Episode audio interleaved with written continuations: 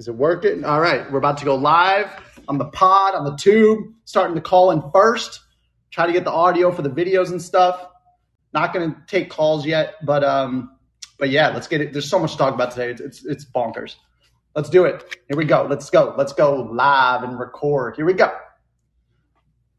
Six, five, four, three, two, one, and we're live. Call in YouTube whatever, everything. There's so much to talk about today. Let's make sure the tube's working. Sometimes it doesn't work, but there's just there's so much to talk to about today. It's fucking bananas. Sorry about the swearing. Might be swearing today. It's just one of those days. All right, what do we got today? We got we got we got a sponsor, but before I get to that, I'm just gonna run through what we're gonna talk about because it's it's seriously crazy. I feel like there's a change in the air. Let's see what I wrote down here. We got censorship history, the Alex Jones War documentary being censored, but yet still rising to number two on pre orders behind Top Gun on Apple TV. Weird. Hmm. Conspiracy. Um, are conspiracies just delayed truths? Um, lockdowns coming in the fall and the mainstream media fear mongering COVID. That's nothing new.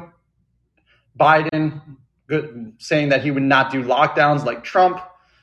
Um, yeah, I don't think I need to explain that. Um, an article from 2000, and I implore you to just look this up. If you stop listening to this podcast, just read this later. It's called "Why the Future." It's from Wired magazine. It's "Why the Future Doesn't Need Us" by Bill Joy, and uh, he was the CEO. He was also the before that he was the chief scientist, and I believe it's called Sun Microsystems. Um, what is a blockbuster drug article? Basically, getting into how they're reliant on blockbuster drugs, which is a drug that gets over a billion dollars. And it, it's an article that came out before like COVID, but it just explains, you know, why particular medications are maybe created and creating a big market now with no competition, by the way, which brings me to the next one. My videos that were going kind of viral on the talk, and by the talk, I mean the TikTok. Um, one was about the uh, the oh no, we're disconnected from uh, from the tube and the recording. What's going on here? This isn't good. Sorry, guys. Um, let me join the studio again. Uh, if you're on call in, my bad. All right, we got disconnected. I don't know what happened there. Hopefully, we're back on live. That was bad. Sorry. Um, anyways, the my TikTok videos that were starting to get thousands of views actually, and I was getting new followers and like hundreds of likes every day. And I just started really posting stuff, and two were all of a sudden just censored, and my account officially has a warning on it. They took two videos down. The one about the Australia COVID camps, and the reason being, and it was about if you remember the video. If you didn't, you could just check out at Ownership Economy, although it's not on the TikTok now. Uh, and it was uh, it was basically an interview where a guy in Australia was simply just telling America to remember who we are and that China's on their doorstep and we need to remember who we are because everyone's looking to us as leaders of the free world. That was censored due to hateful speech. I swear, hateful speech. And then the second one that I just posted yesterday, I believe, it was an interesting one from Dr. McCullough, who, by the way, is the most published cardiologist in the history of medicine. But you will hear from the mainstream that he's a quack. He's far from a quack. Do your own research on him. And it was, uh, he brought up a really good point, and it really wasn't even talking about the, you know, the, the VEA, CCINE. It was about, um, it was about the economic and market forces or lack thereof between Moderna and Pfizer. And it was really an interesting take. In fact, I'm going to play it on this because I'm going to play both of those on here because you guys got to see it the fake people on Twitter with many of accounts saying the same things about VACCINES being safe and effective, and they're like the same exact posts from all these different accounts, and they're like long, lengthy posts. And I have now experienced that with the Australia COVID camps, where it, the person seems like it's real, like a someone in the army in Australia, but it clearly there's no way that it's real. The people who are responding, it just really seems fake. And then I saw like 18 accounts that had the same long message about hospitals not being filled or this is debunked. We debunked it. COVID really is the scariest thing ever. Debunked. Go check Reuters fact checker. Uh, good old um, Warren Buffett. No, I mean Nancy Pelosi. Sorry, Nancy Pelosi. I get confused when you think of top investors. The Pelosi stock in uh, what is it? Nvidia. They own twenty thousand shares that just got disclosed today. And what else happened? They announced a bill in favor of their chips for fifty-two billion dollars, the semiconductors. So they made a fortune. She is a hell of an investor. I don't even know why we talk about like Warren Buffett and, and Jim Simmons and people like that. Like it's literally Nancy Pelosi. You know, she's really a part-time politician and a full-time investor, just incredible investor. It's mind blowing. So the Dr. McCullough video, which I just talked about in his new book that I would definitely check out. Uh, the worst thing for the environment. What do you think the worst thing is for the environment? It's you. It's human beings. Human beings are the worst things for planet Earth. Please don't forget that. We'll get into that. The UK VACCINE numbers, maybe we'll get into that. Um, what's going on with food? Food, food, food. Farmers versus corporations. Who do you think the bad guys are? You got it. Definitely the farmers. Alt right. this stuff's crazy. This is so crazy. I can't know how long this list is. Uh, the Jan- I'm sorry, the January 6th, uh, uh, um, uh, what do you call it? Like, um, show trial that's going on to distract everybody uh, from you know the globalist takeover. No big deal. Uh, and basically, they just got caught in a lie. And basically, they put someone in that crowd that incited everyone. Like he's like, "Go in." I forget his name. I'll get to it. But there's an article about how like their lives been held since like everyone's reaching out. Now they're being looked at by like the New York Times. You know, whose owners are were you know slave owners, but whatever. That's a different issue. Um, and uh, and basically the video of him is like, they're like, he's like, we need to storm the Capitol. He's like, he's like, it's that way. Like, go in that way. Barge in, spread the word. like, go do it. Clearly, it seems weird. Uh, the misinformation wiki article. I mean, we use the word misinformation in our culture now like it's a normal word do you really know the root of misinformation? I doubt it. So that's quite important. Also, about the January 6th, there's a 69 year old woman with breast cancer who just started her sentence in jail for 60 days, has no criminal history. This involves the good old Adam Schiff. Um, and uh, the Church of Pfizer with faith clinics popping up.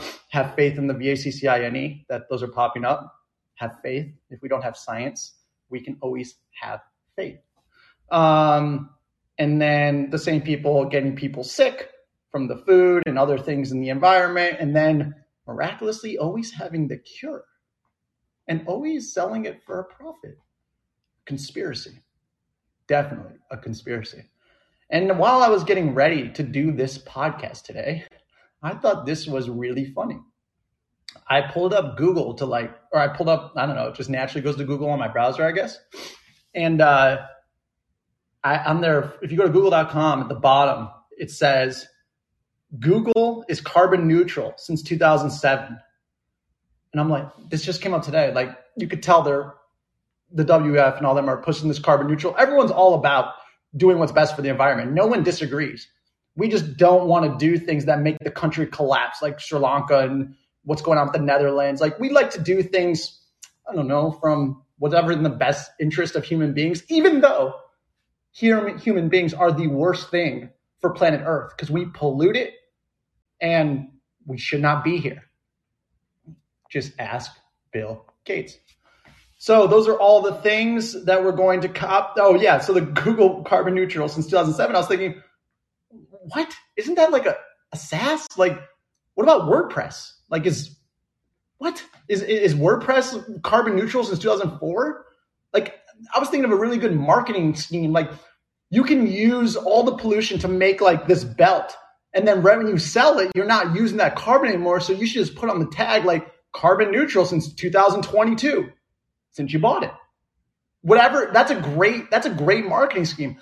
You can create anything with all the pollution in the world, but when it's done, it's done and it can't be using any carbon. So you just put a tag on it says carbon neutral since whenever it got off the factory line. But Google to since what carbon neutral since 2007? Really? You gotta be kidding me. Is Riverside.fm carbon neutral since 2020? Glide apps, carbon neutral since being founded. YouTube, carbon neutral. I mean, this is crazy. In fact, if you are watching this, I'm going to pull it up real quick. I mean, listen, I'm all about what's best for the environment. I think everyone is. So you go to the homepage, which is this, and at the bottom, it's got this toolbar that says carbon neutral since 2007. And you click it, and a timeline comes up It says visit sustainability.google. It's like working together to create a carbon free future for everyone. Is it not so obvious that Google is compromised and by the Chinese Communist Party and just government and big business?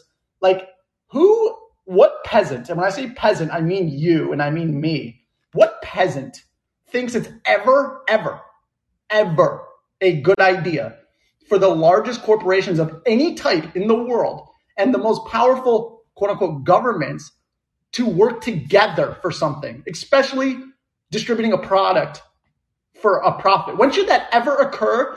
And that would be in the best interest of peasants. Again, peasants are human beings, which pollute the environment worse than any car ever. That's you. You pollute. Don't forget. I mean, this is, this seems so meta. Uh, it feels like a movie it feels like a movie. Does it not? Am I crazy? So those are all the things we're going to get into. It's super exciting. I'm pumped. And uh, we have a sponsor. Yes, we do. The very first sponsor. So I'm in Cleveland, Ohio, and the sponsor is Sam. I want to say, I think it's Bocutti. Sam Bocutti. If you could see it on the screen. Sam Bocutti. He drove me today in an Uber He's in Cleveland, and it is a catering company, family style catering, weddings, showers, event catering.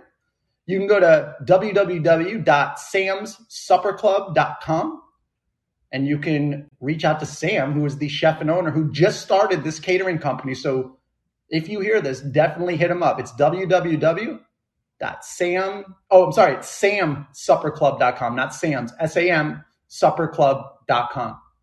Again, that's Sam. All right. I don't know if I should do this in different segments and then publish them each or just go the whole time. You know, it's kind of easier to listen to when it's like by sex, you know, by separately, but whatever. We're going to start with, excuse me, we are going to start with censorship, which was going to be its own topic by itself, just the history of it, because it's like a normal word now. However, then I see the Alex Jones war, the alt right, white supremacist, terrible human, somehow is the platform, but his documentary, The Alex Jones War, is number two in pre sales for the documentary that's coming up. Number two behind Top Gun, above Jurassic Park, what in the world does that say? That's got to say, and I'm not here advocating as, uh, like I said, I'm apolitical, not Republican, not Democrat. I'm pro-human. I I'm okay with humans polluting by breathing. I'm okay with that. Google, we're happy you're carbon neutral. I was worried about that. If my search engine wasn't carbon neutral, I'd freak out. By the way, I saw you.com pop up, which is like a new search engine, I guess. Is it carbon neutral? I don't know. Have to verify. So the Alex Jones war is number two pre-sold.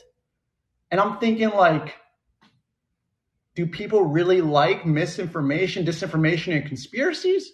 Or is it possible that everything that we're told is a lie?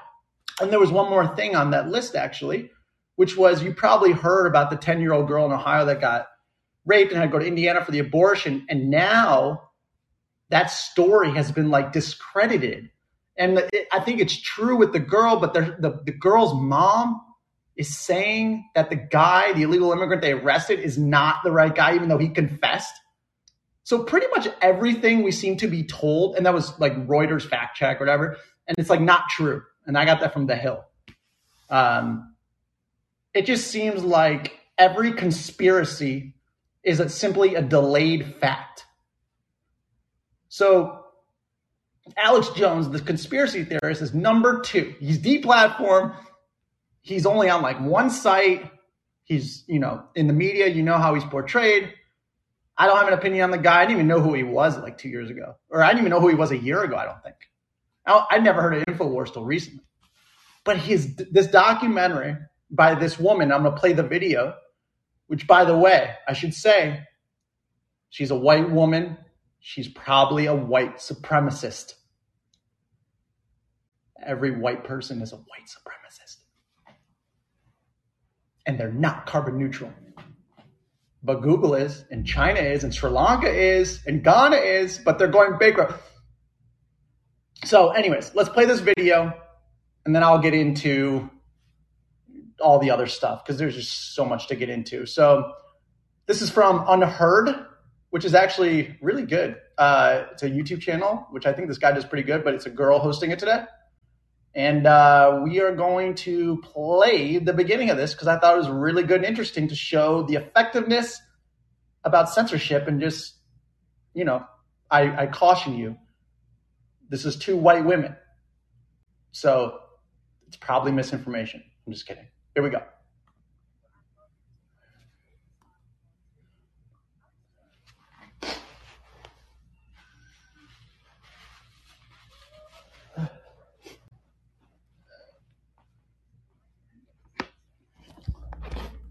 Put it lightly, controversial. Another Alex, Alex Lee Moyer, has been making a fly on the wall documentary about Jones over the last few years. It's due to be released at the end of this month but the filmmakers have found it hard to get the word out. First, Instagram blocked the trailer to protect their community. Then TikTok removed it for hateful behavior, and Facebook took it down for violating community guidelines. Why? We've invited the film's director, Alex Lee Moyer, into the studio to find out. Hi, Alex. Welcome to UnHerd. Hey, Flo. Hi. So, tell me a little bit about what happened. You created this film over the last few years, you put it out, and what happened next? We always anticipated a, a little bit of turbulence releasing this film. I mean, even from the very beginning. Uh, we were lucky enough, at least, to secure it on the major streaming platforms. And so we were thinking, okay, well, maybe this is going to go a little bit more smoothly than we'd anticipated. And um, so we started our rollout of the release of the film on, like you said, I mean, you pretty much put it in a nutshell already. Um, but what happened was on the first day, we, you know, released our trailer, uh, and it did explosive numbers on Twitter. Um, it did fairly well on Instagram, um, but then it sort of flatlined um, afterwards in the analytics. But essentially, uh, the word was got kind of squashed, or you know, or so they thought. It's one thing to uh, deplatform Alex Jones, but should we deplatform anyone from even discussing Alex Jones. So, you know, it's a it's, it sort of puts forth an interesting precedent, and it's sort of unfolding as we go here. So you've made a film that shows the, the good, bad, and ugly about Alex Jones himself. True. And you feel that this is in some way leaking out from the ban against Alex Jones as as a personality, and is now is this kind of created a secondary ban against you, who is making a documentary about Alex Jones. What sort of precedent does this set if we start to ban things that are simply secondarily related to content that's considered unacceptable on these platforms? Well, it's slippery, right? It's it's not also out in the open. When these entities are sort of rebuffing you from from sharing your work about controversial topics. And by the way, I made another film before this film that kind of ran into some of the same sort of obstacles, although not at this scale. So um, people don't just come out and say all the time, oh, this is because Alex Jones and you're being deplatformed. They usually kind of make up a demure sort of excuse. Or in the case of like, you know, Google, for instance, who refused to let us take out any ad space. At one point, we called them and were able to get in touch with the support and they put us on hold and then they just hung up the phone. And then when we called back, we got an automated message. And then shortly afterwards, our producer found that his uh, professional uh, Google account, his uh, to buy ad space had been uh, permanently suspended for hateful behavior for trying to buy ad space um, on Google. What do you think about this? The way in which it's it's cross-channel, because that's what's really interesting to me is that these demure or euphemistic reasons are being used across different channels. They're not owned by particularly the same parent company, but they are using the same reasons to suppress your film. You know what it is? A lot of people just want to take the high road. And it's just much easier to say, you know what?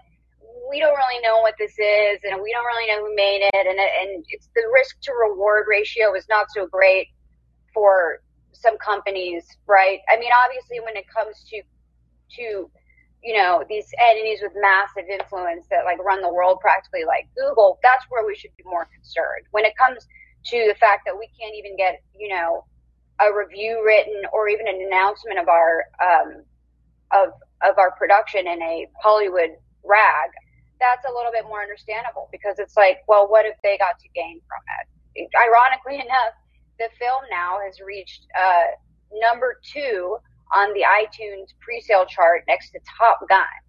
So, despite all of these efforts, you know, there's obviously a massive demand for people who want to see uh, content that's uh, culturally relevant. And um, authentic. Is there a lesson here for these platforms, perhaps, that the more you try to suppress this sort of material, the more attractive or exciting it might seem to a certain group of, you know, underground viewers, which some might call the majority of people? Right. Well, the Streisand effect, right, uh, is what they call it. You know, the more that you uh, try and tell people to look away, the more that you're just going to attract their attention to that. So it'll be interesting to see what happens um, because frankly, I mean, I had anticipated that it would, you know, get get banned or somehow, you know, taken down from these platforms, and we'll and we'll see what they do. And I definitely don't want to curse the the the film that way. I want as many people to be able to see it on as many in as many places as possible. And this movie isn't just a movie for for people to like, you know, feel like they're they're being, you know, cheeky by watching a film about a controversial figure. It's it's actually like it's a good film that has addresses, I think, some pretty important themes, especially for people living in America right now. So why do you think they want it to be suppressed? What, what caused this kind of boom and then bust when when the censors at head office at Facebook, Twitter, Instagram saw the sudden trajectory of your film when you released the trailer? What was it about it, do you think, that, that worried them so much? The film is much more nuanced than the trailer, but I don't think that trailer is even the basis. I think they don't know what to expect. And when CNN goes and puts out their Alex Jones special, where there's going to be, you know, it's clearly indicated what the angle is going to be. It's Alex Jones, the worst man in the world. Um, you know, they can go and they can take out ad space and they can, you know, plaster his face all over, you know, Twitter and, and Instagram, all that they want. It wouldn't take too much research on me um, to realize that I'm going to tell the straight story about whatever I'm making a film about. And the straight story, quite frankly, is going to be contradictory to a lot of the narratives.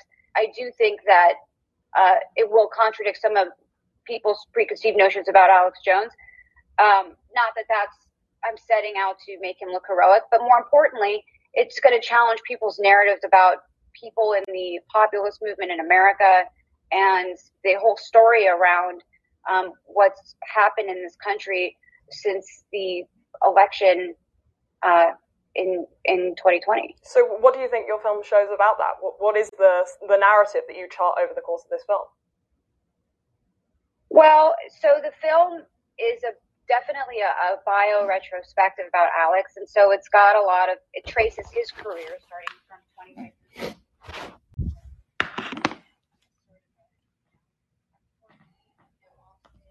All right. I'm to stop it there.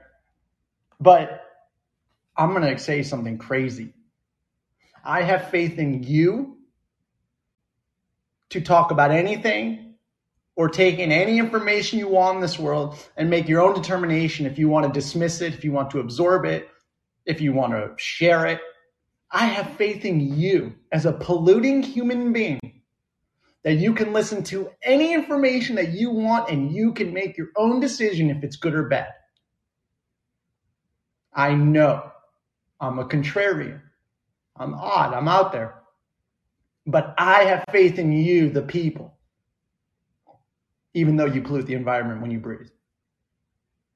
I mean, the fact that it's a normal course of discussion with the misinformation and the censorship, you, you would only even temporarily be in favor of it if it went your way.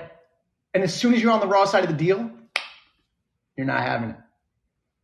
And what she was saying, that they were, they're protecting you. You're being protected. They want to decide what's misinformation to protect you. You don't understand. These powerful elites care about you so much. Don't you see how they've helped you out through the years? Think about it. Whenever you had a bad day, who was there? Klaus Schwab. Think about it. Whenever you had a fight with your parents, who was there? Bill Gates. Whenever you lost some money because you bought something stupid, guess who you gave your money back? The US government. And whenever you didn't feel well, guess who came to the rescue? Pfizer. Big corporations and government are powerful enough by themselves. And then to dictate the information that gets to you because they want to protect you is the most asinine thing I've ever heard in my life. In my life. It's amazing that they can get this into a normal discourse because if you knew anything about history, and I don't know much, but you can simply look up his, you can search misinformation and just read about all the circumstances in which it was used. It was like Nazi Germany. It was like Stalin when 50 million people were killed, when like pictures were removed people so they can rewrite history. They're rewriting history. And if you control history, you control the future. That's that is the doctrine. That is the public record of what people go off is the history. And if you can censor and dictate what the history is, well, doesn't that appear that you would probably become more powerful? And for us peasants, does it really make sense to have the same people who are causing all the issues to also come up with the solutions without any competition? Like, in what market is it good to have a monopoly? Like, was it good when Standard Oil was a monopoly? Was it good when Google, or I mean, not Google, Microsoft was considered a monopoly with the antitrust laws? Like, obviously not because Bill Gates ran that show and now he's deciding to kill people. I mean, come on. Who in their rightful, like, let's see, who, let's see, in the current world, in what places is information censored on behalf of the government that's in the best interest of the people? The first one that comes to mind is North Korea. How's that working out? How is that working out? What's another one? China. Even seen pictures or videos or anything that's happening in China? It's a catastrophe. And when I post this, I'm going to have a million accounts on Twitter that aren't real telling me that China, everybody's at a beach on vacation. They're letting the whole country have the day off. It's the best year of all time, probably. It's pretty much everything we're being told from every mainstream outlet. It's almost 100% of the time. It's almost 100% of the time. And like I've said before, to be 100% wrong, be 100% right is extremely impressive. That is hard. To be 100% wrong is actually difficult. And I think the main, I don't even think I think, I think it's a fact. The mainstream media is wrong every time. If you take the opposite of what they say, you will probably live a very successful, prosperous life. And if you take their advice, you'll probably weigh 800 pounds, be on 900 cocktails of drugs, and be in a psych ward. Doesn't it seem like that? And at the same time, these same people who are running the show are all becoming richer with 500 more billionaires coming out of the woodworks during the pandemic while you were getting poor, while you're suffering, the corporations are making extra $40 billion in profits and then joining forces with the government to protect you from bad information because they care about you. Look at what happened in Sri Lanka. They care about you. They didn't get their whole over their government overthrown. That didn't happen. That's fake news. China's not communist. It's it's run by the people. You're a conspiracy theorist. Now when I hear the word conspiracy, I automatically default to researching it on my own and little do I know, it turns out to be a fact. Or if it's not a fact, I know it's coming in like 6 months. And so I'm like, okay, I'm going to start a podcast and I'm going to talk about these conspiracy theories. And really, what that is, is just telling you the news six months before you hear it from anywhere else. What a time for independent media. What a gap in the market.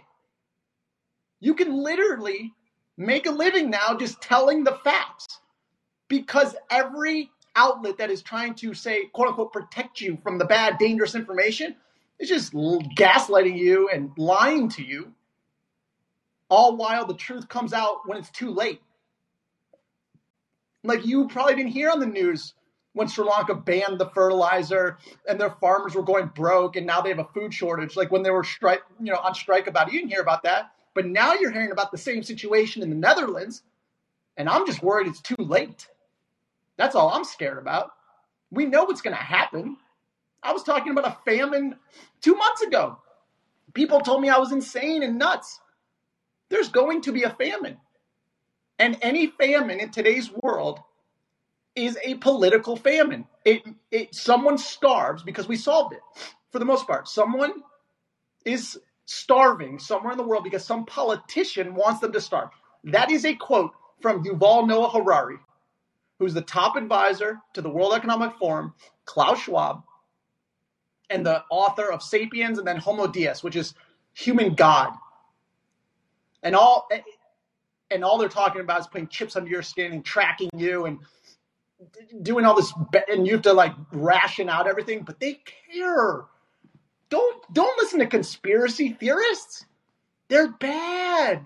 Just stay focused on us and we will go over and over. Lockdowns are coming soon. They don't want you to talk about alex jones. That's not good unless it comes from them. If you can't control the narrative, well, that's dangerous for you. Yeah, it's all falling apart now. It's all falling apart. Especially now with the 10 year old girl in Ohio that got raped and then they lied about the story and now they're covering their tracks. They are literally crumbling in front of our eyes.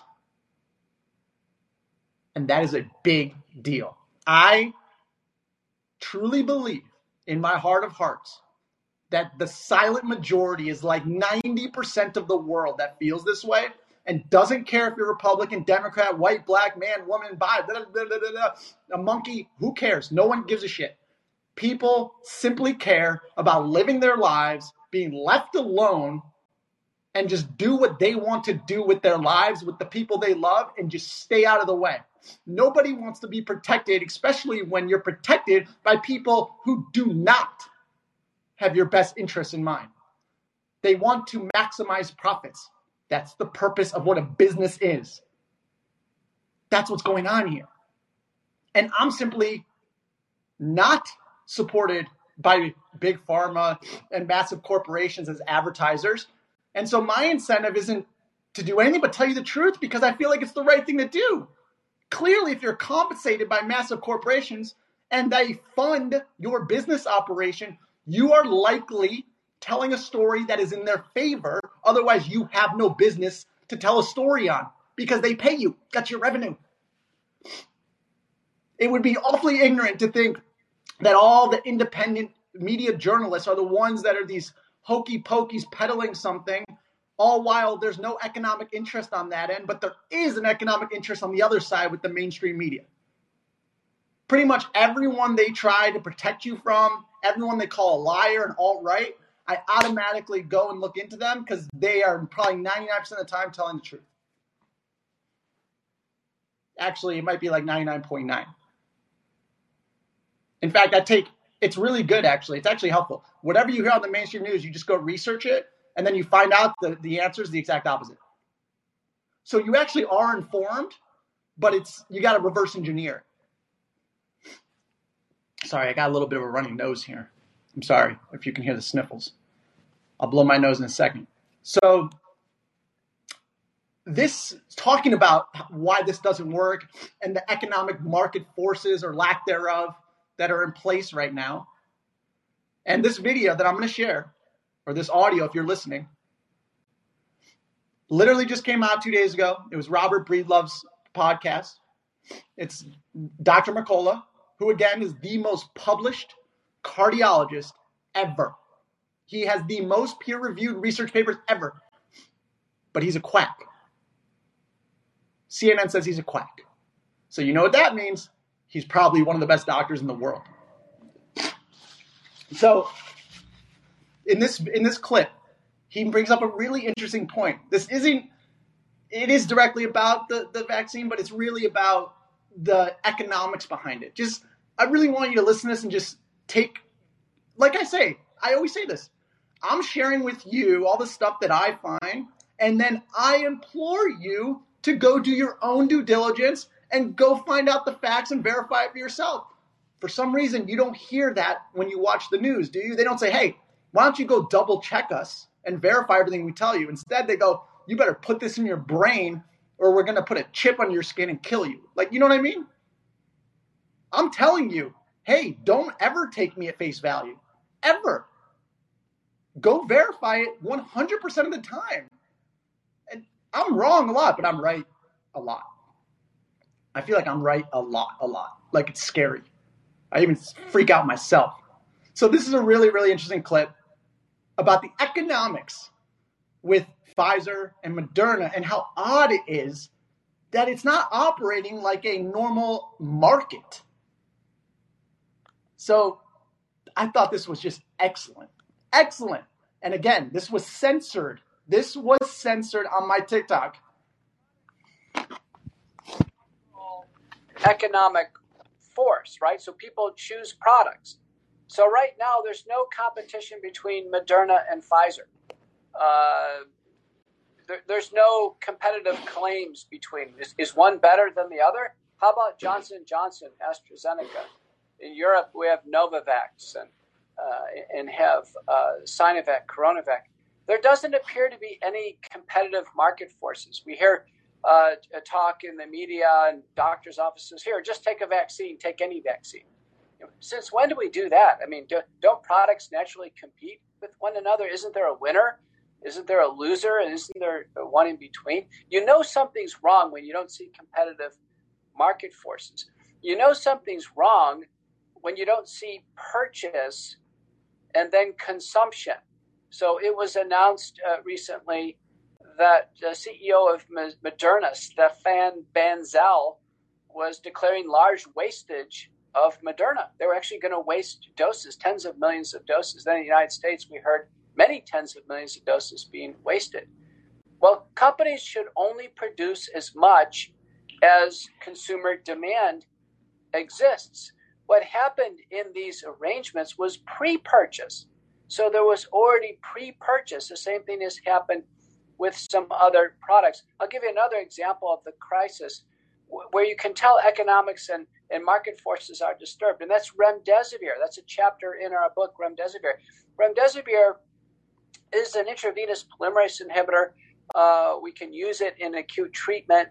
Uh, it had hope initially in 2020. It was repurposed, a drug tried in Ebola. And it turns out in the largest trials, the best done trials, it, it didn't reduce mortality. In fact, mortality was worsened.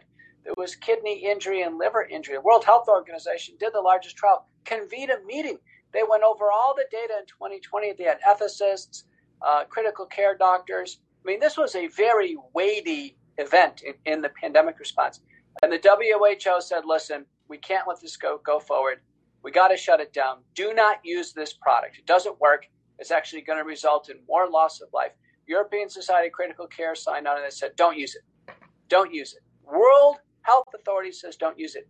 And what happened in America is our CMS, our DHSS and CMS, they actually put a 20% bonus on the hospital payment. It's like a tip on the entire bill. If if remdesivir is going to be used, it's about a three thousand dollar drug, and you know we use drugs in the hospital. I'm a doctor. I order drugs in the hospital all the time. And even if a drug costs a few hundred dollars or a few thousand dollars, I wouldn't get a tip on the entire hospitalization. Let's say a hospitalization is two hundred thousand dollars. That's forty thousand dollars extra if this drug is used. And the World Health Organization says don't use it while hospital administrators couldn't resist the financial incentives that the US passed down, and countless Americans. There were 10 million hospitalizations in the United States. The utilization rate's about 25%. That means a massive number of people were exposed to a potentially deadly drug. And the analyses suggest that the loss of life, we lost a million lives, a million American lives. Some of it was contributed through what we call a perverse incentive. So these are not, you know, economic drivers. Economics, there is medical economics. They are not playing out in pandemic response because of the stranglehold the biopharmaceutical complex has on the entire response. Wow. Um, it, is that not amazing? Isn't that a really good point? I didn't even think about that. I didn't even think about that you know, you have this competition usually between, you know, like it's good for it's good for there to be. I mean, TikTok's bad. Obviously, it's corrupt. But like it, for an Instagram, it's good to have a TikTok, and it's good to have a Twitter. You know, it's good to have something. When you have a BP, it's good to have a Sunoco or a Shell. It's good for the normal person, and you usually hear these competition market forces going on so they can compete for you to buy their product but in this case, you really don't hear any difference between Moderna, Pfizer, switch, switch, take one of this, one of that, put this in there and that in there. It doesn't matter. Mix and match. It's whatever. Like they're on the same team, but they're different corporations. In what world, in what world do like Google, Facebook, and Apple all do things in unison that is for the betterment of people ever. Like, do you remember when Apple just recently changed some of their security rules and it like it screws up the targeting and retargeting for Facebook? It makes Apple more powerful and Facebook less powerful. Well, that's market forces at work. But you don't hear that happening in this circumstance. Why is that not a red flag? And if it's not a red flag, why is it wrong for me to point that out? That's all I want to know. I just don't know. I've never ever seen in any world ever that two massive multinational corporations, global corporations, have products that compete with each other, but yet they act as if they are the same company. And then you have free marketing and PR from the most powerful governments in the world, aka the US government and many, many others all across the world. In what world is that in the best interest of peasants like me and you, or you and I? I just don't understand. But there's something else going on here. First of all, I found that on YouTube, which is a Google company but they're not censoring that, although it'll probably get taken down, I'm sure. But it's a very good point. And I think it's something we need to discuss. To have an open forum about very difficult topics, topics that are challenging, topics that are super uncomfortable to talk about. Those are the most important things to talk about forever and always. And like I've said before, when you have very powerful organizations and institutions at work, the whole conversation that any person should have with those very powerful people and institutions are very difficult questions, and then they have to provide very clear and concise answers. When there are no questions and there's only pats on the back and applauding and just like you're the greatest thing ever. That is the most odd thing I've ever experienced in my life. It just something has to be wrong. You never see that. Do you? I haven't.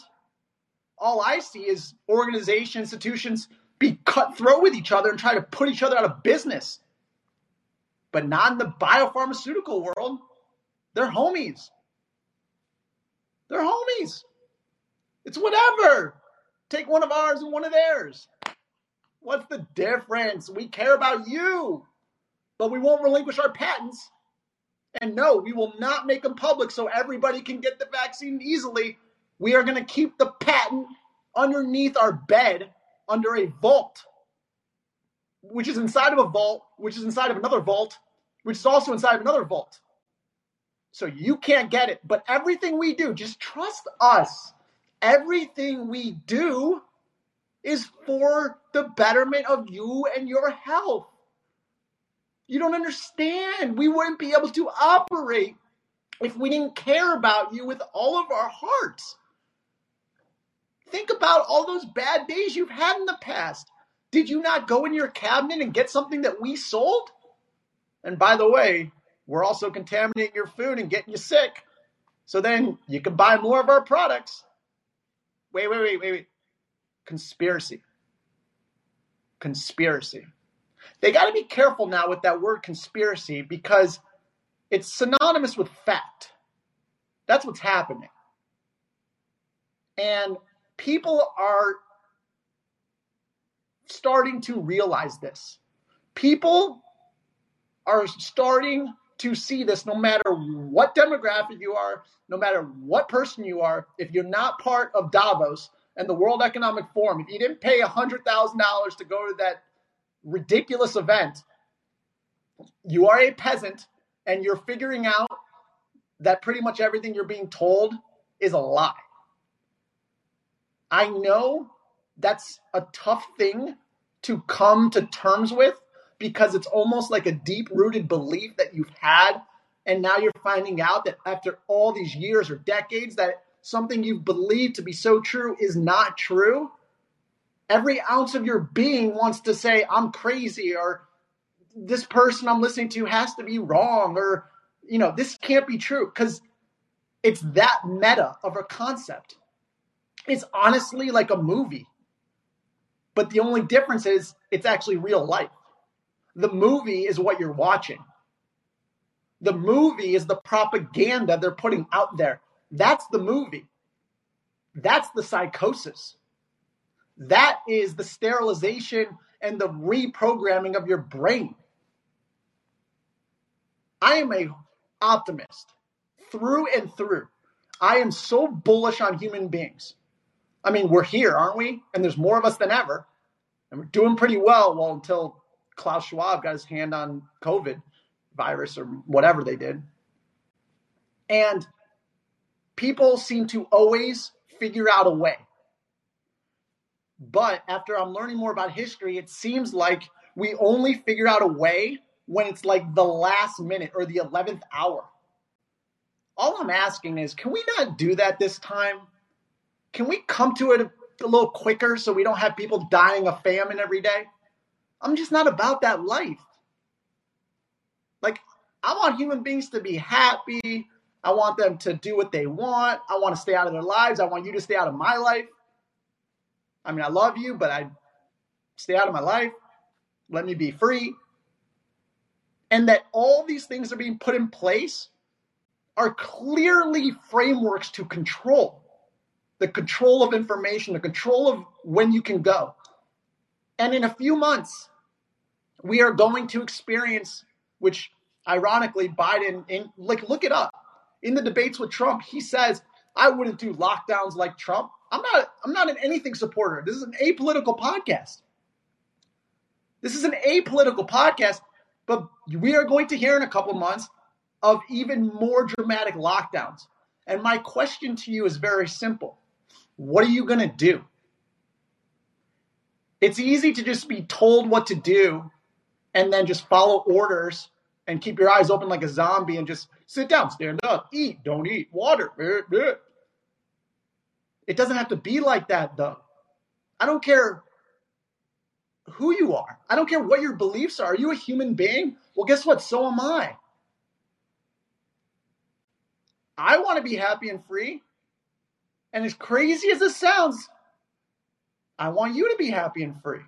You can call me a conspiracy theorist, and you can listen to Pfizer and CNN tell you what's up. But do you think there's maybe another agenda at play? Do you think it's that far fetched that Bill Gates doesn't give a shit about you and just wants to push, like you just heard on that audio or video, remdesivir, which by the way, they didn't even say in that clip. Bill Gates is like the biggest shareholder or owner of that patent of remdesivir that they were giving tips for to die to give people in the hospital. If you give them this remdesivir, even though it doesn't work, we're going to tip you an extra 20%. Okay, well our hospital needs to stay in business, so okay, we'll do it. But people are dying, but we'll we'll do it. Okay, just tell the public it's good. Everyone it's good. Don't go on the internet and search it. Just listen to us. Watch the watch. Listen to us. Look at the other pocket watch. Listen to us. COVID's coming back. Lock yourself in a shoebox and eat mice or eat bugs like Scarlett Johansson. Like it's these little subtle things. Like when next time you read an article that has to do with the lockdowns or with something that the mainstream media doesn't like, like a Trump or something, every sentence has an adjective in that sentence before the thing they're talking about, saying, like, and of course, the mm-hmm. negative take by Dr. McCullough is he says that there aren't market forces at play, or the debunked fact. Like, they preface it and it gets in your subconscious, or it's supposed to, to make you dismiss the rest. It's almost like when you say a sentence and then you say but and then say everything else, they say when someone says but, you can dismiss everything they said before. So I really like apples, but I don't like this one. Well, then you probably don't like apples. It's the same thing with what's going on in the media. They're doing the same thing subtly. They're putting these words with very strong, like, and of course, the alt right, racist, independent media journalists are peddling theories about us telling you there's going to be lockdowns in a couple months. That will not happen. Well, guess what? That will probably definitely happen then. Everything that won't happen seems to always happen. And I, as a, I'm a gambling man a little bit and betting on the human race being successful because I do believe the people will win. I really do. I do believe that. And that's a big reason why I'm doing this because I find it very hard to believe that I'm the only way that feels this way. I don't think so. And even when I was in the Uber today, and this was Sam, who was the sponsor earlier, the catering man.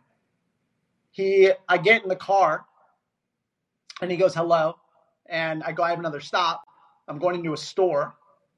And I go into the store, I come back and I get in the car. I was just in it. And he goes, hello. And I'm, he's like, oh, sorry. He's like, I'm just a robot. This is what I do. I was like, yep, that's what they want us to be. And he's like, I know it's crazy. I'm like, yep, the New World Order. And, and we start talking, and he's extremely liberal. And I go, you know, they they they paint these people as alt right and they slander they tell us not to listen to these people like a Joe Rogan. And he goes, I know. He goes, I'm extremely liberal. I listen to Joe Rogan. We know he's not all right. He won't even have Trump on his podcast. And he endorsed Bernie Sanders. And I was like, well, doesn't that make you think that everybody else they're saying this about, like Alex Jones, for instance, maybe has some truth? Is it possible? And this guy who's extremely liberal and says he's Democrat, all this stuff, even though the parties don't matter, it's peasants versus the ultra elite.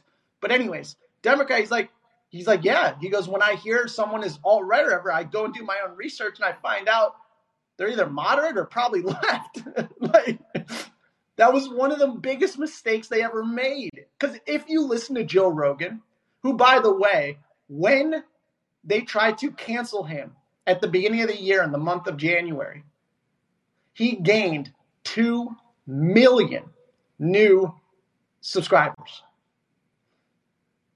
which goes back to the censorship and how the opposite effect seems to happen.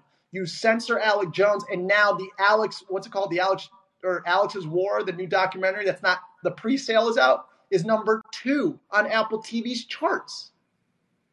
So clearly, there's something going on here where we're being told one thing, but the majority of people are doing another thing or finding out the truth themselves. And this is not trying to back anybody. I'm not trying to be for Alex Jones, Joe Rogan, anything like that. There's just a very common thread here that's very obvious. And if we do not come together as people, as helping each other, then we are going to be in for a very rude awakening. And so, this is why they want the lockdowns. This is why they want to keep you isolated because if you talk to another human, you would realize you guys have stuff in common and would help each other join forces and then point them out at the people that are causing these very problems, the WEF. But what's actually probably going to happen is that people are going to find out the truth and it's slowly happening. And what's going to happen though, and this is still kind of right, but it's it's going to go after the wrong people. People are going to revolt against their own governments, and like Sri Lanka, and not actually point it at the right people, which is the World Economic Forum. Of course, they're in cahoots with the government, and that's part of it. But the longer we take to point the arrow in the direction of the World Economic Forum, the longer we're going to be in this rut. And it's definitely a strategic play by them. And I'm going to share videos in a little bit of, you know, how they're going about this. They're making it, you know, like for example, they want everyone to come over the border. And then they say in the video, like in the US, they want everyone to come over the border. But then when the famine starts, they want the, the border to be locked down so nobody can get in and we should not help them. Which is like having Biden in office right now, and then years later, maybe you have a Republican in and they get strict with the border, which is perfect timing that coincides with the famine, and then they get strict and then they win both sides of the argument. You see that? Do you see how that happens? Isn't that fascinating? Think about it. They want everyone to come over the border, let everybody in, right? Which causes probably more crime, more scarcity of stuff. And then when the famine hits these other Mexico, Let's have someone in power that will make a strict border that will not let people in so they starve. Like, that's what's happening. It's a very methodical plan. This is all very, very planned. I mean, you can look at all the simulations. Please go watch the videos of, of and I had a previous podcast on this, and I'm going to change it from In Case You Forgot the Ownership Economy to In Case You Forgot. I think it's a better name. But In Case You Forgot the Ownership Economy, about Project Dark Winter, which Biden says Dark Winter 4,000 times. And if you look up what's Operation Dark Winter, it's the release in 2001, the release of smallpox, monkeypox, but smallpox, that is a mass outbreak pandemic. And then they swoop in and save the day. Go research the video when they did a simulation of this in 2001, Operation Dark Winter, or listen to my podcast or watch the video on YouTube, whatever. And you will see this guy up on the front of the stage, like teaching people about what's going to happen and how to respond to the crisis in the very, you know, first stages, in the very first couple of days. How you need to be omnipresent, how you have to flood everything with certain propaganda so people will trust you and go along with whatever narrative you have. This is all strategically planned out for decades. This is bananas. And before you know it, you're going to be a banana with a barcode. And they're going to scan you every time you walk into a store a store. So the world's bananas, but you don't need to be a banana. But right now, we're bananas. They want to scan us. They want to check us out, like not our food, like us. And if we wait too long, it's going to end up like that article that was written in. And I'll get into that a little bit by Bill Joy. And what's it called? It's called um, Why the Future Doesn't Need Us. Mind blowing. Just mind blowing. So I'm going to get into more stuff. I'm going to break this up. I'm going to chop this up into, uh, I think, different videos and different podcasts because I don't want it to be like a really just three hour thing because I don't think people will listen to all of it. I don't know if I'm that entertaining. I don't think I am. And then I worry that a lot of good information is about to come out and it's going to be too deep into this, like an hour in, and no one's going to be listening. So I think, I mean, you guys give me feedback. I'd be really, I would love to hear. Like, should I keep going? Should I divide this up into like, you know, make a, you know, a podcast on this topic, a podcast on that topic? What's better? Any suggestions? I would love suggestions, especially in the call-in app because I can see it. But no worries, no worries. All right, we got a lot more to get into. I'm gonna I'm gonna publish this one and then we'll get back into it. Um, but uh, crazy stuff's happening in this world. The world is bananas. Divide up. Cool, cool, cool. Thanks, Nivik. I appreciate that. Nivik, Nivik. Awesome. All right. I'm going to stop it then, and uh, we'll hop back into it in like 30 minutes. All right? All right, everyone. Thanks for listening. Really, really appreciate you. Thank you.